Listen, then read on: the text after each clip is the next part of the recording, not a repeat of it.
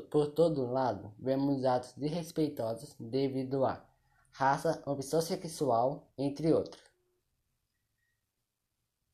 Saiba que discriminação ou preconceito por etnia, religião, nacionalidade e feminicídio é crime. As penas previstas podem chegar até 5 anos de reclusão.